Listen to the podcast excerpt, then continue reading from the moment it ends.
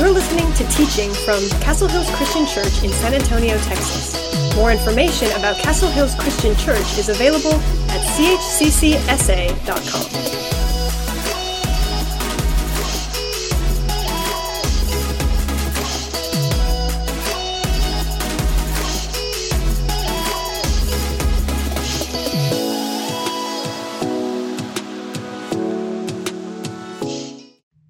Communication is complicated. It seems like it's so easy to have miscommunication when you're just trying to talk with someone else. I find this happening really often uh, when someone starts a conversation and you get about halfway through and you realize, I don't know what the subject matter is that we're talking about. My kids do this to me all the time. They'll start talking and I think I'm paying attention. They're talking about a video game or something that happened at school. And we get about halfway into the conversation and they ask me a question. Hey, dad, can I do X, Y, and Z? And it's based on the thing they've just been talking about. And I have to stop and go, I'm sorry, what are we talking about? Because I don't want to say yes to something and not know what it is that I'm agreeing to. Because a lot of miscommunication can happen when you don't understand the context of your conversation. So it's so important that you pay attention to what you've been talking about all along. So that when it gets to the question, to the climax of the conversation, you know how to respond. I want you to think for a second about how you feel about the book of Revelation in the Bible. I think a lot of us have some anxiety or some unease when it comes to this text. We don't know what to do with it, or some of us get really excited about studying it because we have these ideas that we bring to the text. But a lot of our confusion or anxiety around the book of Revelation comes from some misunderstanding or some miscommunication with the text we really don't understand the context of Revelation. And that leads us to all kinds of problems when we try to read and study and apply the book of Revelation. Revelation 1 1 through 3 opens with a description of what the text is. And I think it helps give us some context so we can learn from the text of Revelation. It says in Revelation 1, 1 through 3, the revelation of Jesus Christ, which God gave him to show his servants the things that must soon take place. He made it known by sending his angel to his servant John, who bore witness to the word of God and to the testimony of Jesus Christ, even to all that he saw. Blessed is the one who reads aloud the words of this prophecy, and blessed are those who hear and who keep what is written in it, for the time is near. In the first three verses of Revelation, it gives three words, three descriptive words to tell us what type of book it is. The first is the word revelation or apocalypsis in the original language. The second is the word witness. And the third is the word prophecy. Now, there's a lot of misconceptions about apocalyptic and prophetic writing. Uh, what comes to your mind when you hear the word apocalyptic or apop- apocalypse? For a lot of us, when we hear these words, we think of world ending events or zombies or something like that, something from science fiction.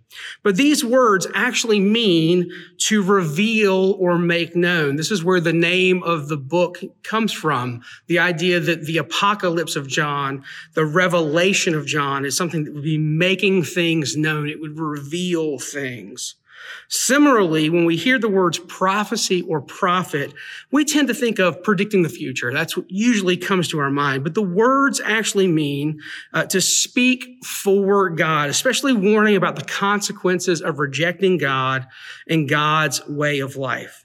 And the book of Revelation is not unique in the ancient world. In fact, it's one of several apocalyptic writings from the same time period and culture. This genre of writing, apocalyptic literature, uses bold, highly symbolic language to point people to the spiritual realities behind the social and political situations of their time. And if we're able to understand how ancient Israeli apocalyptic writing works, it'll help us better understand the book of Revelation because it gives us some context for the book.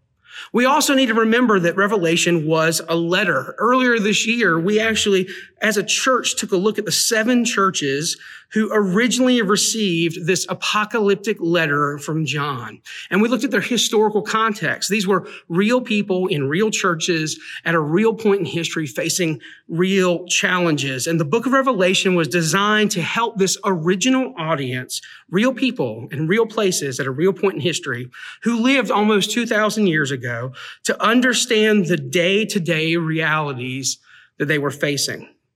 But the book of Revelation wasn't just for them. It does have something to say for us today.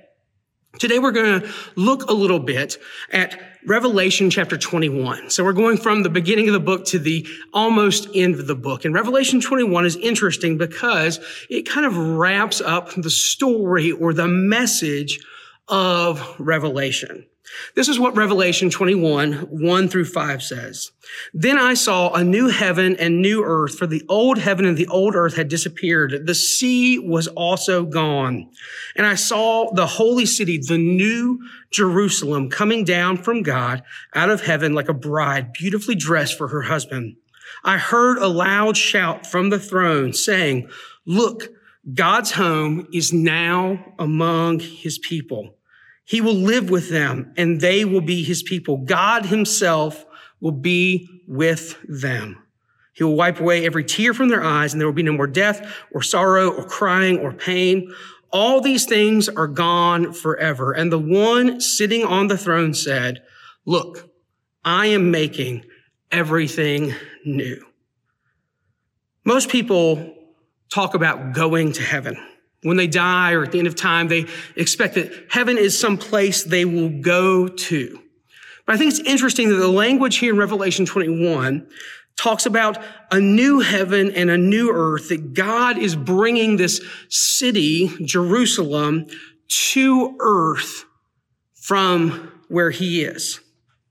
In verse 3 here, Revelation 21 says that God's home is now among his people. See, Revelation 21 is telling us what the mission of God is, what it is that God is doing in the world. Revelation 21 describes the reality that God is working toward. And verse 5 says that God, who's described there as sitting on the throne, is saying, I am making everything new. Everything new, fresh, new this world that we now experience will be radically changed because God is bringing heaven to earth. Verse one opens with the idea that the old earth has disappeared. And it also says there, interestingly, that the sea has gone. And this is our first indication about what it is that God is doing in the world. Why aren't there any seas? Well, in lots of places around the world, when a sea exists, one of the main things that it does, it divides people groups. It's hard to cross bodies of water. It's expensive. It's, it's time taking. And so a lot of times people would gather on opposite sides of seas and the seas would serve as boundaries between nations and people groups. Simply put, when it says that the seas are gone, what it's telling us here is that there's unity between people in this new reality that God is ushering in. The old earth that's done away with is the way we lived before, which has these divisions, this uh, separation between people. Later on in Revelation 21, in verse 25, it says, all the nations, all of them, all of the nations will bring their glory and honor into this city the city of Jerusalem, this new reality that God is creating. So what we see here is that in the newness that God is creating, everyone is invited. Everyone is invited, regardless of where they come from, what language they speak, what their socioeconomic background is. Everyone is invited. And this would have been just as shocking to the original audience who cared very deeply about social order and deciding who was in and who was out as it probably is for us today.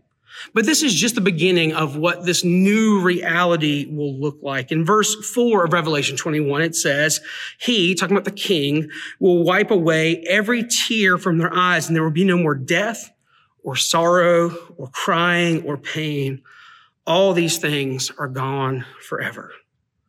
In this new reality, there is no more sickness or pain. For some of us, the, the idea of sickness and pain being gone is very significant. We know someone who is suffering with cancer, who has died uh, of a preventable illness or an unpreventable illness. We've seen firsthand the pain of illness. And we're told here that not only is everyone invited, but in the new reality that God is creating, no one is hurting. That these things are eradicated. Revelation 21 also tells us in verse 22 I saw no temple in the city. That seems kind of odd for a place where worship is going to be happening, where God's uh, new way of life is ushered in. He says, I saw no temple in the city, for the Lord God Almighty and the Lamb are its temple. Well, what does it mean that there's no need for a temple? Well, it tells us here that God now dwells directly with people. There's no need to go somewhere to worship. But worship happens everywhere all at once in this new reality that God is creating. Similarly, in verse 23, it said this, and the city has no need for sun or moon, for the glory of God illuminates the city, and the Lamb is its light. This place has no sun or moon. In Genesis, uh, the, the book at the beginning of the Bible, it tells us that God created light before he created the sun, moon, and stars. And we believe there, when we look at that, that it's telling us that God is able to illuminate life into the universe and provide all the light that we need without the heavenly bodies. And what we see here at Revelation 21 is that once again, that will be reality, that God provides all the light we need. Revelation 21, 3 has already told us that God's home is now among his people. So everyone is invited. No one is hurting and God is fully present. We also see this new city, this new reality that God is creating, that there's no evil there. Listen to verses 24 through 27. The nations will walk in its light. The kings of the world will enter the city in all their glory. Its gates will never be closed at the end of the day because there is no night there. All the nations will bring their glory and honor into the city. Nothing evil will be allowed to enter. No one who practices shameful idolatry or dishonesty, but only those whose names are written in the Lamb's book of life. I want you to think about why you lock your doors. For most of us, we, we have an anxiety, a fear that someone's going to come in and either harm us or take our stuff. If you're anything like me, I know I can't go to bed at night without thinking two or three times, did I lock the front door? Are all my doors and windows locked? Did I lock my car? Because we have this constant fear that evil is coming. But this isn't the way we will live in the new reality that God is creating. Mark Moore says this, in the New Jerusalem, it will lack everything that hinders us from full righteousness. Everything that we read about in Genesis 3, where humans chose to willfully disobey God and, and brought sin and evil into our world, all of the after effects of that reality are undone in what God will be doing and is doing in Revelation 21. Everyone is invited. No one is hurting. God is fully present and nothing bad happens. So maybe at this point, after looking through Revelation 21, you're saying, man, won't that be great? I just, I can't wait to finally be in that reality. But it's not just a future reality that Revelation 21 is talking about. In Revelation chapter 1, verse 5, which we read earlier, it says that God, the King, says, I am making everything new. I am making, present tense, here and now, God is in the business of making everything new. It reminds me of what Jesus said to his close followers when he taught them how to pray in what we call the Lord's Prayer or the model prayer. It says, Your kingdom come, talking to the Father, your will be done on earth as it is in heaven. He taught his close followers that when they speak to the Father, when they pray to God, they should ask that his rule, his reign, his way of life, his kingdom come into their world, to their here and now. so that God's will is done on earth as it is in heaven. And this is exactly what God's mission is. Revelation 21 shows us the work that God is not only doing in our world, but that God is inviting us into. See, we currently live between two realities. There is brokenness in our world, but the wholeness that God offers is being made right now. And we are asked to invite this wholeness into our lives and into our realities. God is making everything new. The question for us becomes, how do we live in the in between, between the brokenness and the wholeness? Well, I think there's an interesting analogy here of gardening. I'm not a gardener. I, I, would love to be. Every now and then I try to plant things, but they don't really grow very well. So I actually had to reach out to my good friend who has a, an extensive garden in his backyard and just ask him, what are the steps when you garden? What are the things you need to do? And step one is, has to do with the soil. You have to tend the soil. And this involves a couple of things. One, you have to remove all of the weeds that are going to mess with the crops. If you want to grow things in dirt, you have to get rid of the weeds. And when we think about our lives as gardening and us participating with God in the making of all things new, we need to remove the weeds of all these things that God is in the business of doing away with. We need to remove the weeds of division and pain and distance from God and evil. And there are different arenas of our life that we can take these things out in. Maybe for you, it's, it's something personal that you've been contributing to these things growing in your life, division and pain, distance from God and evil in the world. Maybe these things exist in your family and you need to do the hard work of weeding them out. Maybe they are real and present in our church or in your community or in the world around you. And in all of these areas, as people who are ushering in the work that God is doing, we need to remove the weeds so that we can tend the soil and help get it ready. But also when you garden, you don't just remove things from the soil, you also add in the proper nutrients. They call this amending the soil.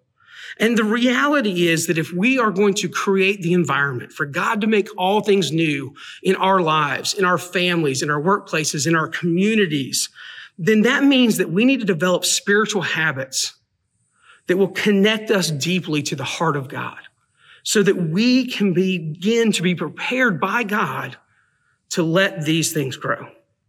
So step one is tend the soil. Step two is plant seeds.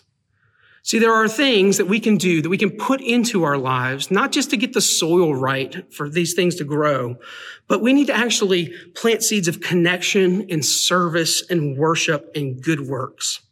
Maybe for you, you can connect with someone who is different than you. God is in the business of breaking down boundaries and, and bringing unity into the world. So maybe the thing that you need to do is to connect with someone who is different than you.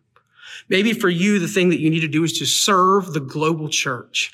We can become very single-minded and selfish in the way we serve. But if we serve those who have no way to repay us, if we put out our service to the global church, it can make a huge difference.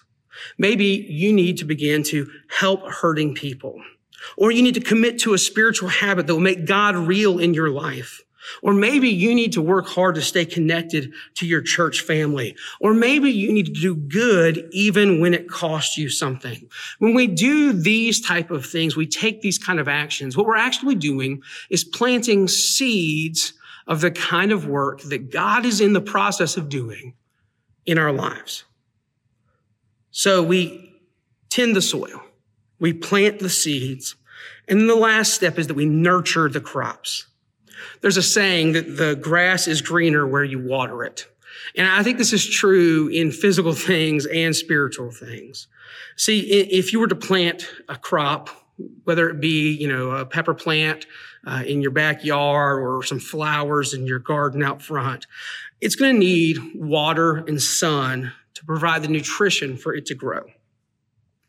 And when it comes to the things that God is making new in the world around us, the places we put our emotional energy, the relationships that we invest in, the way we spend our time and our money will determine how fertile our lives are going to be and how much the crops are going to produce.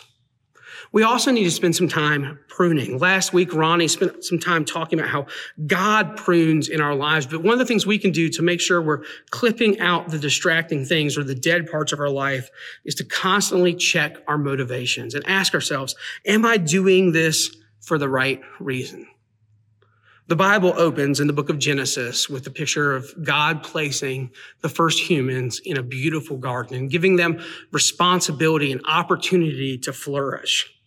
And although we've drifted from that initial place that God created for us, we're told here in Revelation 21 that all of the brokenness that we see around us eventually will be shaped into a new, well-designed, thriving city, a place that is lush with life, a place that is good for humanity, that God is in the business of making all things new and he's creating a new reality for us. We are to cultivate a way of life here and now that honors the God who makes everything new.